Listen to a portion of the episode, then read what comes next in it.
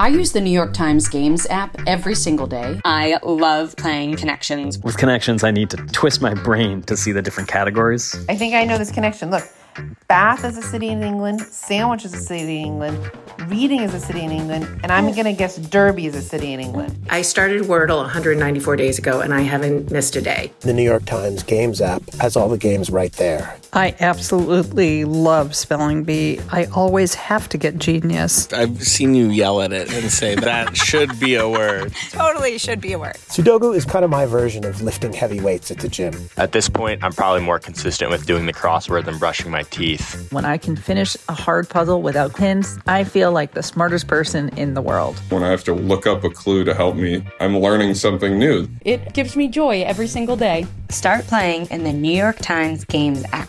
You can download it at nytimes.com slash games app. From the New York Times, I'm Michael Barbaro. Here's what you need to know today. In a major ruling on free speech, the Supreme Court found that a Pennsylvania school district violated the First Amendment by punishing a student for a vulgar social media message sent while she was off campus. The case revolved around a then high school freshman, Brandi Levy, who posted the angry message after being passed over for the varsity cheerleading squad. As punishment, she was suspended from the junior varsity team.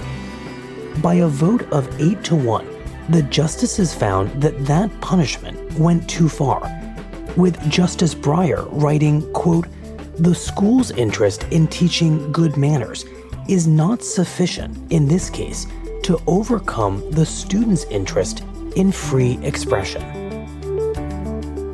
That's it for today. I'm Michael Barbaro.